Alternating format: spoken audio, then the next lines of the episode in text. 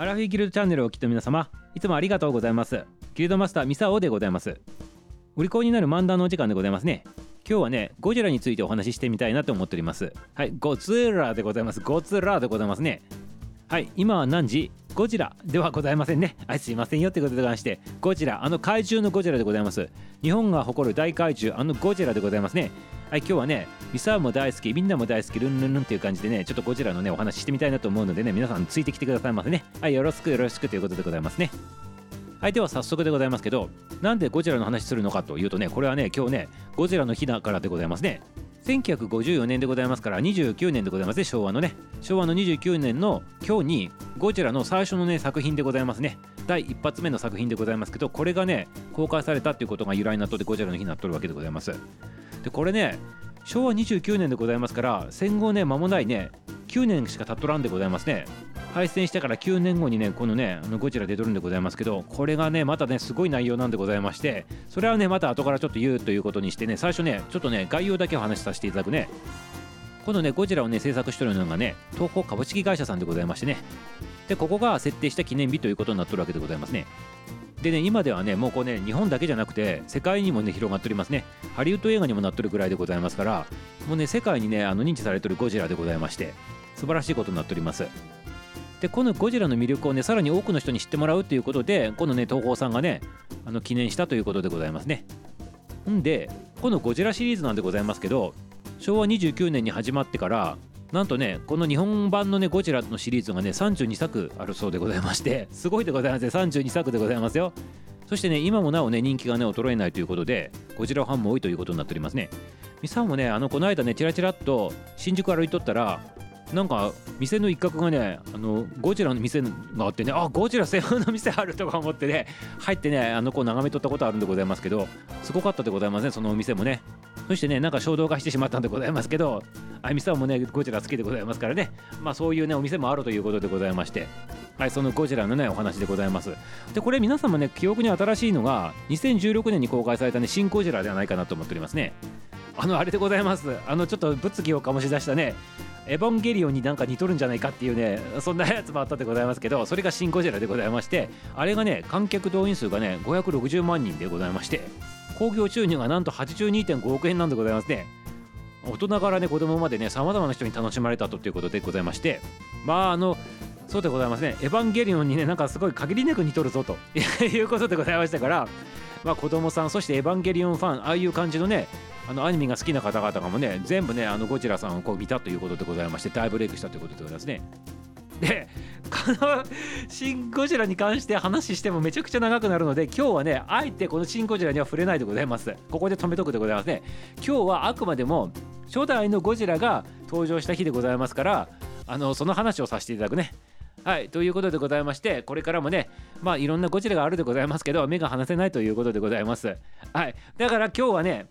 まあ、シン・ゴジラ含めてその前のゴジラもいろいろねちょっと言いたいのでいっぱいあるでございますけど今日は初代ゴジラでございますね。はいということでね本題でございます。こっからがいよいよ本題でございましてあのこの初代のゴジラでございました昭和29年のやつね。これね案外ね皆様ねゴジラね見とる方々もね見てない人が多いやつなんでございます実はね。でも絶対にこれ見てくださいませミサオのねあの推薦でございます。推奨でございます。はい。あのギルドマスターミサオ推奨の映画でございましてあ別にあのミサオねあの東宝の回し物でも何でもないでございますけどあのね本当にね見てもらいたいんでございますね。何が見てもらいたいかって言ったらこれね時代が言うと昭和29年で戦後9年しか経っとらんって言ったでございますね。ということでこれ内容がねほんとねあの見てもらうと怪獣映画じゃないでございますこれね。完全に。まあゴジラ出てきて怪獣映画なんでございますけど内容としては怪獣映画として作られたメッセージじゃないっていうことなんでございますね。これ言うとなんとかわかるかなというふうに思うんでございますけど。これねまずゴジラがまあこれ白黒なんでございますそんでね。白黒映画であの白黒がね逆にね怖いんでございますねこれがね。ゾーっとするでございます見とったらね。あの本当にね恐ろしいというか怖いというかおどろおどろしいというかねそういう言葉がぴったりなね映画でございまして。本当にね内容としたらゴジラがね核実験のあのせいでなんか恐竜みたいなやつがね巨大化してしまうと。でその巨大化したやつが日本を襲ってきて東京を襲うっていうねそんなストーリーなんでございますね。そしてそのね襲ってきたゴジラをどう退治するのかっていう形になっとるわけでございましてこれねストーリー見とったら気づきの、ね、方もおるのかなと思うんでございますけどまさにあの大東亜戦争を彷彿させる内容でございます。あれをゴジラっていうものに模写して映画化しとるということでございますね。これ何を言ってるのかミサオと。いう方はね本当に見てもらいたいんでございますけどちょっと言うね。あの当時昭和29年1954年ぐらいから水爆実験とかがねあの原爆実験とか始まっておりますもうね。アメリカがやっております。バンバンやっとったという時代でございまして。そしてその時代にあの海中深く沈んどったその古代恐竜みたいな、まあ、ゴジラサウルスというのかなんか分かんないでございます。それがねその放射線の影響で変異を起こしてねあの巨大化して怪獣になるっていう話なんでございますけどそれが日本を襲ってくるっていうことでございましょう。ということでちょっと簡易方は分かるかもしれないでございますけど要するにゴジラって日本をね襲ってくるわけでございましょ東京を空襲してくるわけでございましょう。ねということはあの戦争で言うとアメリカに例えられとるんじゃないかなっていうねそんなメッセージでございますね。そしてそのアメリカをしたゴジラっていうね仮面かぶったゴジラさんが怪獣となって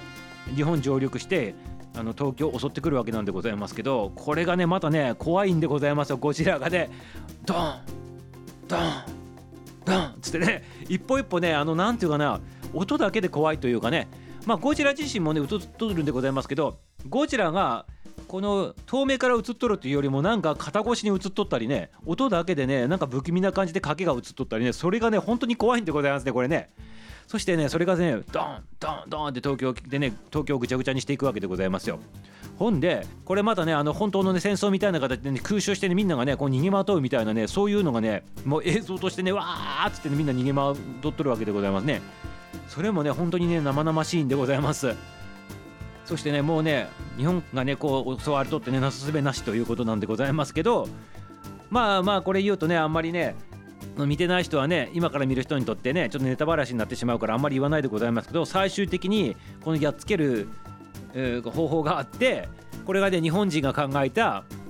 ある兵器を使ってやっつけることになるんでございますけどこれも戦争の時に成し得なかったその日本のその開発しとった兵器があるんでございますけどそれにねあのこうなぞってやっとるんかなっていうねそんなの感じられるでございますね。